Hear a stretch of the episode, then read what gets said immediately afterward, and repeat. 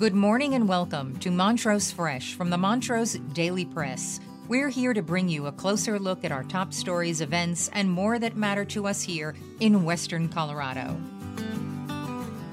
Today, we're diving into the buzz at Montrose Regional Airport. Today's episode is brought to you by Elevate Internet. Whether it's for your home or your business, they offer the best speeds at the best price. Right now, if you refer a friend, you can get $25 off. Give them a call for more information at 844 386 8744 or visit them at elevateinternet.com. Now, our feature story. Today, we're diving into the buzz at Montrose Regional Airport. Last week, the community gathered for the grand opening of the airport's new northern expansion. The expansion isn't just any. Montrose now has its first public escalator. Local dignitaries, including County Commissioners Sue Hansen, Roger Rash, Keith Caddy, and Aviation Director Lloyd Arnold, marked the event with the cutting of a big blue ribbon. Private pilot and board member Tim Heavers shared his awe. The upgraded airport now rivals some of the best out there. The why behind the expansion soaring passenger loads. 2022 saw over 400,000 passengers, surpassing even Grand Junction and La Plata County.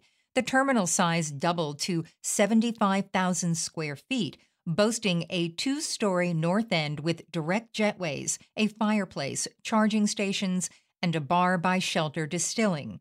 Parking's increased, and there's added office space. Lloyd Arnold, the aviation director, emphasized that this project was years in the making, involving 14 public meetings. Despite challenges, especially keeping the airport operational during construction, support from staff, constructors, engineers, and local kids made it successful. The funding, majorly from federal dollars. Commissioner Hansen highlighted the fiscal challenges and pride in the hard work, seeing the facility's potential to attract more visitors. Commissioner Caddy reminisced about his first flight from MTJ, admiring the transformative journey. Commissioner Rash emphasized the expansion's community significance. With this upgrade, the youth can envision a connected future right in Montrose. Post ceremony, attendees got a tour, food, beverages, and souvenirs, stuffed pilot bears for kids, and metal discs for adults. Heavers praised the timing, aligning the opening with the upcoming Tribute for Aviation display. For more on this story, including photos, click the link in our show notes. You can also stay up to date on Nabur. Nabur is a free online forum you can trust to connect with your community, focus on facts, and make a difference. Join the conversation. Visit nabur.montrosepress.com. Also, if you haven't already, check out our new show, Motown Knows. You can listen at montrosepress.com slash podcasts or on your favorite podcast app. Next, Buckley Park is undergoing a significant renovation. Due to potential safety hazards from ongoing construction, the City of Montrose Parks Division has urged residents to avoid the work area until the playground's completion in late fall. The renovation, valued at $420,000, is in partnership with Just Be You Incorporated.